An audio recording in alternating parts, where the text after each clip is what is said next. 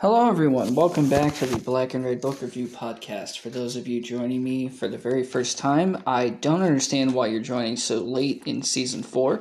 Uh, we are two episodes away, including this one from the finale. The final season of the episode will be dropping sometime around Beltane, which is at the end of April. Uh, but for the second to last uh, episode of the season, we've decided to go back and further explore the overarching theme of season four, which has been exploring the boundary between what normie conservative types happen to think and say and who they listen to, and white nationalists, neo Nazis, and fascists overall. What they think and who they listen to, and where the boundary between center right or even far ish right politics and far, far right politics uh, happens to straddle. So, uh, for today's episode in particular, we're going to be concentrating on a figure who has been made his way back into the political mainstream in a very, very successful way. Uh, it's all, it's almost admirable what a bullshit artist this man in particular is. He's been on Fox News. He's been on Ein Amerikaner News, One American News. Uh, he's been on Newsmax. He was connected to the White House as a strategy advisor, uh, which is weird because historically fascists are very bad at strategy as they are at tactics. Um, but he made his way right into the conservative American mainstream, despite being neither conservative nor American. But we will get into that. I, I, mean, to be fair, he was naturalized as an American citizen, so he is American now. He's not American by birth, but by naturalization. Um, so the figure we'll be discussing today is a little known ghoul by the name of Sebastian Gorka. Uh, you may have seen his handsome, bearded, bulky, suited face on Fox News from time to time. Uh, we're going to go over his biographical background very briefly before getting into the core of the text here. Uh, so, in brief, Sebastian Gorka was a former Trump White House advisor. He's made his way through the talking head circuit since then. He's been a featured speaker at CPAC, that's the Conservative Political Action Conference, which is home to many people who are to the right of conservatism. Um, Nick Fuentes, for example, has made it a habit year after year after year of trying to join CPAC and getting his ass handed to the curve because even your conservative uncle is not going to put up with too much open Hitler worship, which there are still some rules after all. So, uh, he is a member of the Hungarian Guard, which is the post Cold War successor to the original Arrow Cross movement, who were the puppet fascists in Hungary who fully cooperated with Nazi programs, the war on the Eastern Front, the genocide of Jews, etc., and the Romani as well, etc., etc. He is linked tightly, very tightly, to Hungarian dictator Viktor Orban, whom he has also served as a strategy advisor. Uh, he rejects the term alt right for himself, but he does not reject their funding trail and political connections. I would go so far as to say that Sebastian Gorka is the most successful member of the former alt right scene who has managed to survive post Charlottesville, post Matt Heimbach, etc., etc. Uh, he is the former dean of the National Defense University in Washington, D.C. He's been a TV expert back, back in Hungary on counterterrorism. He worked for Breitbart News from 2014 to 2016. He was, as I've said, a strategist under Trump. He's the host of America First podcast, or he was from 2019 to 2021. And he's currently making his way through life as, in addition to all the above, as a fish oil supplement spokesman. Because if you go enough, if you go deep enough into far right white nationalist politics, conspiracy theory shit, etc., you will eventually find a grift. It, it may take a while, but you will find it. You don't need to be a class struggle anarchist to understand this, that these people are all grifting. And if you're on the far right, you will be giving these people your hard earned money so that they can bathe in it, so that they can play with it and laugh at you all the way to the bank. Now, he, uh, uh, real quick, a real brief detour here. Uh, the term America first sounds very good, of course. You know, of course you should put America first. Nations pursue their own national self interest. That's a thing that nations do, blah, blah, blah, blah, blah. No. Now, let me explain why. America first as a term originated uh, just about 100 years ago now, during the interwar period briefly prior to World War II and prior to America's entry into World War II. And the reason that started was because Nazi Germany was a going concern at the time, and there were plenty of people in America who who didn't think World War One was a good idea, which was true, and therefore concluded that going to war with Hitler, a man who was openly determined to take over the world, was also a bad idea. And conveniently, many of these people were also anti Semites, white supremacists, etc., and many of them were also taking money from Third Reich intelligence services. Uh, not to mention the fact that the Hitler Ribbentrop Pact, or the Stalin Ribbentrop Pact, was still in force, so the Communist Party and state socialists in America were also uh, giving cover for Nazis at the time. So that's where the term America First comes from. There's a line from Woody Guthrie from an old song of his where he says, They say America first, but they mean America next. That's exactly what America First in 2023 is. They say America first, but they mean America next. Um, and Gorka is no exception to this. He's deeply connected via his father to an organization called the Historic Order of Vitéz, which is the successor to the Order of Vitéz established while Hungary was fighting alongside the Reich. It's basically like an order of the British Empire, but more fascist. Um, and it's only open to members and their male descendants. So he's basically a, ne- a case of fascist nepotism, which is just delightful. Um, but with that brief biography out of the way, we will get into the actual text itself in front of us here. So we'll start with the foreword, for, forward, for, forward, the preface to the book, which is started by Den, which is uh, written rather by none other than non-fascist. Can't emphasize this enough. Not a fascist. Dennis Prager. Uh, Dennis Prager, famously of Prager University, claims to have worked in the past for the Israeli government. Uh, he reads Marxist newspapers and has done so ever since college so he can understand, quote, the left. Now, obviously, Marxists are not all of the left. Certainly not. This is a non Marxist class struggle anarchist podcast, for example. Um, but Dennis Prager has this neat rhetorical trick conservatives like to do where they insist that Marxists are liberals, liberals are communists, and the National Socialists were not were socialists because it's in the name, and that's always essentially their only objection to Nazism, as they are fully in favor of the hierarchy and the white supremacy and the expansionist foreign policy and so on associated with National Socialism. Dennis Prager is no exception to this either, of course. Uh, he does have this great line in the preface where he states that, quote, truth is not a left wing value. It is a liberal value and a conservative value. Now, obviously, conservatives are liberals. They believe in liberalism, constitutional law, the founding fathers, the Enlightenment, blah, blah, blah, blah. Um, Prager's no exception to that. He's basically just a useful idiot for Sebastian Gorka by writing the preface for this book. Uh, Prager states that he read a single Jerusalem Post article about Sebastian Gorka. And then he went, according to, to uh, Prager, uh, he had read a single Jerusalem Post article and publicly cited this article as his only source while he was going on his show to defend Gorka publicly from accusations of anti Semitism and being connected to Nazi movements in Europe, which Gorka absolutely fucking is. Uh, Prager uses this opportunity to bash the left, quote unquote, as he's wont to do.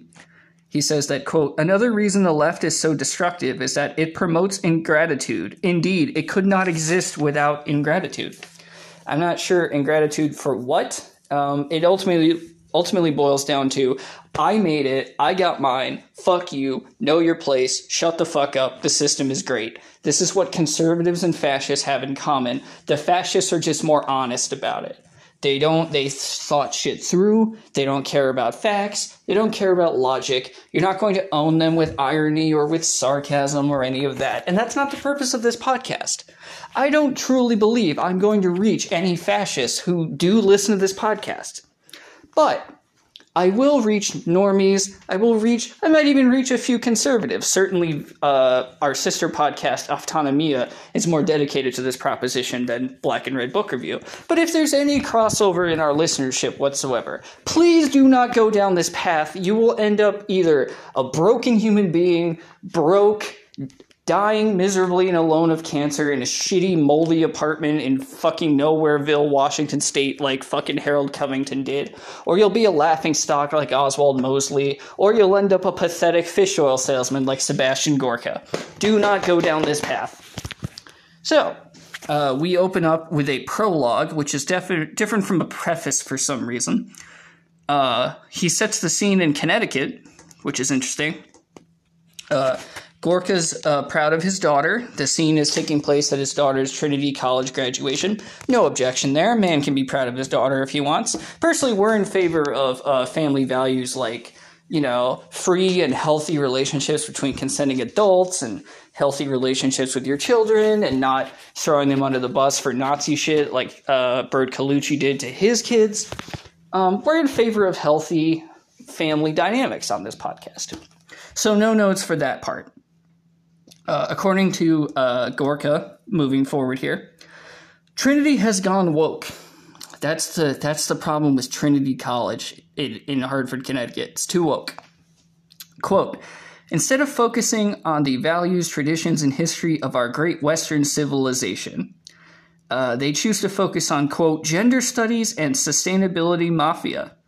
His daughter is involved in the creation of the Churchill Institute, which let me tell you, as an Irish American, no fan of fucking Winston Churchill. He created the Black and Tans. He was responsible for the Bengal famine that killed millions of people and directly led to the final acceleration of the Indian independence movement and its success. He was also responsible partly for the migrations between India and the newly created Pakistan that murdered millions of people, and so on and so on and so on. Churchill was a drunken monster, and you will find no support for him here on this podcast. Um, but of course, Sebastian Gorka paves over all of that. Uh, he doesn't even bring it up. Uh, he, instead, he insists that the Churchill Institute at Trinity College is essential to the quote defense of our national and civilizational heritage. Now, pro tip. When you hear a man talking about Western civilization, what he actually means is white people and the concept of whiteness and the concept of white identity, white supremacy, and ultimately white nationalism. This is called a dog whistle. This is why Proud Boys pal around with neo Nazis but insist they're only Western chauvinists defending Western civilization. Uh, Gorka is no exception. As I said, he is unequivocally a fascist and a sympathizer of white nationalism. He's certainly connected to all of them. He is a a floating piece of detritus that has drifted away from the sunken ship that is the now former alt right. And all the rats who floated off that sinking ship right along with him are still trying to reorganize themselves. Make no mistake about it. So, uh, moving here, there's a bunch of uh, depictions of clumsy, like rad lib posturing around marginalized identities from your typical immature shit from college kids. And this is equated to anti white racism. This is why the right is bad at threat modeling because every performative empty gesture by a rad lib or just a plain liberal is the same as, as, a, as a class revolution, uh, which is incredible every time a college kid whines slightly, they hear the sound of Katyushas. It really must be traumatizing. I can't relate to that myself.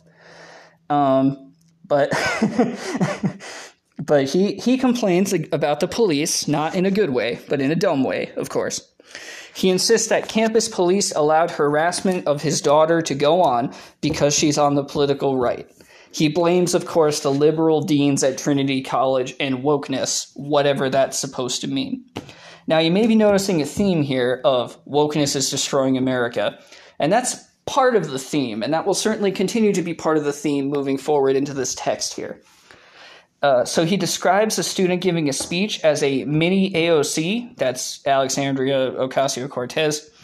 Uh, and he says that quote this is this coming from a wealthy white girl of a prestigious school full of the progeny of wealthy upper and middle class families now I thought being the progeny of a wealthy and upper class white family was a good thing. I thought you wanted your whole political ideology to be defense of Western civilization and the conveniently wealthy upper middle class people that it produces. But apparently, when they go against that, it's a bad thing. Um, the racism is coming from outside the house and inside the house in his case. he has the audacity to cite The Handmaid's Tale. Uh, he basically says that The Handmaid's Tale is what he thinks the speech giving girl thinks America is. Um, and he gets bored with this. He's tired of dealing with people giving him pushback for being in the Trump White House. This is before COVID, by the way. Uh, he's tired of their empty pushback, so he decides to step outside of the tree he's sitting under lest he be too close to people. So he pals around with Connecticut State Police and Hartford PD pigs. Now, that's not me saying that. He says that he palled around with Connecticut State Police and Hartford Police Department pigs. Um, he also complains, and this is hilarious, that Trinity College is not Christian enough. It's named Trinity College. Are you like non Trinitarian? What, what are you going for here, dude? You know, I'm not as familiar with Christian theology as I used to be um, because I have not been a Christian in a very long time. Uh, I've been a, a paganish since I was 20 or so, 21, something like that, and uh, I still am. So I'm not as familiar with that as I used to be. I'm fairly certain Trinity College is a Roman Catholic institution, but don't quote me on that. So, moving further into the book, he wraps up the the uh, prologue by saying that this book will serve as a guide as to how the left has fatally poisoned young people against sacred America a country I would point out that Gorka barely knows, as he's only been a civil, uh, not civilized, a uh, naturalized citizen since about 2008 or so. So he's only been here like 15 years. He barely knows this country. Um, so that's that's just a thought. You know, no no disrespected naturalized citizens, of course. I have a friend of mine that just got his green card recently. Um, and congratulations to him. Uh, frankly, if I could keep him and get rid of Sebastian Gorka, I would in a heartbeat. Um, and then that friend of mine is also. Uh, it, never mind. Anyway, uh, moving forward here, we bring us to chapter one, which is, of course, Obama Gate. Uh, now, what the fuck is Obama Gate? There's been a lot of gates since Watergate. Every political scandal has to have the word gate at the end of it if you're an American um, which sort of cheapens the the sheer hilarity and fuckery that was Watergate, as far as I'm concerned. Like maybe you don't need to refer to every political scandal as a gate. Maybe you could be original and be creative. Oh, and while you're at it, maybe you could understand that like some things are not like there's no such thing as the deep state. There's just the state doing what the state does there's no there's really no elite conspiracy at the top. That's just more of a model for how it actually works and it's frankly not a very good one. Uh, not necessarily useful all the time. But uh, you know sebastian gorka he was connected to the very top as he will continue to lay out in this text here. Uh, he says that trump was not a part of the political class which is hilarious uh, that, but that Trump not being part of the political class is what led him to become president of the United States and have control of the Senate and so on and so on. Uh, he insists that William Barr, former Attorney General under Trump, has made it his mission to root out corruption, except for Sheldon Adelson and all the billionaires, the Koch brothers, and so on that fund the GOP. No corruption there, nothing to see there, move along. Uh, he plugs his own radio show in chapter one, of course, Gorka does obviously, even if Obama did half the shit that Gorka rattles off, then the position of the Black and Red Book Review podcast is obviously fuck Obama, right? I mean, this is a class struggle anarchist podcast hosted by an anarchist who's friends with other anarchists who believe in anarchism. So, as an anarchist, fuck Obama, obviously. Moving on here. Um, the usual about how the NSA is both bad and good depending on what it's doing and who it's doing it to. Uh, he pr- he pretends that liberal reform equals Marxism, as we've already laid out. And moving on here, uh, so uh, we wrap up that chapter. I'm sorry, I lost my place in my notes here. Ah, where the fuck am I? Okay, here we are. So uh, he he moves on by state by stating, quote, let's get back to the original conspiracy of Obamagate. Now, when I read that sentence, I thought he was going to, you know, as the alt-right used to say, name the Jew, right? Um, but he didn't do that, of course. This this is a book for normie conservatives for him to dog whistle to. So he did not do go full white nationalist, which is good. Um, GCHQ, which is basically the British version of the NSA, allegedly spied on Trump at Obama's behest in, quote, flagrant disregard for the rule of law. Remember, conservatives support liberalism and are liberals. Barack Obama is a hardened ideologue, according to Gorka, which is hilarious. Uh, Rod Rosenstein, which I put uh, echoes around because the echoes are certainly implied in the text, helped uh, Robert Mueller set up the investigation into Trump, allegedly, according to Gorka and he and Gorka goes on to describe a swamp dwelling acting attorney general versus the real attorney general Jeff Sessions, who was had taken a break from selling Keebler cookies while living in a tree long enough to briefly be attorney general. Uh, there's a bunch of slovenly Trump uh, cultishness here, which is just a disgusting cult of personality about how this Wall Street billionaire is also secretly an anti establishment outsider who's going to save the common working man or some shit like that. Now, according to Gorka, the elite, quote unquote, betrayed working class America, and now the billionaire from Queens realized that. That's Gorka's entire position all through his text is that Trump is a political messiah who has come to save the working man as a billionaire from Queens, New York. Now, Gorka moves on here, and he has this one good line where he says that, quote, if you write, you should write about the truth. Which, yeah, obviously, if you're writing a nonfiction book, you should be writing about facts and not fiction. But you can write a nonfiction book and be lying your ass off. Gorka certainly is all through this text. Um, but like broken clocks, he is right occasionally, roughly about twice a day. Um, he insists that it, there is a cultural civil war gripping America, which I'm not sure I would go that far. It's more of a class conflict with various marginalized communities organizing and asserting their rights for equality and liberty, which is a position that this podcast fully supports, of course. Uh, Gorka gives a little bit of autobiography at this point. Uh, says he grew up in the UK under the glorious years under Margaret Thatcher, which that tells you all you need to know right there. Uh, he goes on after this to muse about the preternatural way that Trump connects with people of all backgrounds. Messianic Trump for the rest of this chapter, of course. Um, Trump stood up as the dear leader sent to save America via national rebirth. Now, Palingenesis, which is national rebirth, and struggle against internal enemies who are simultaneously weak and strong are two of the core tenets that Umberto, Umberto Eco laid out in his essay Ur Fascism about what fascism is.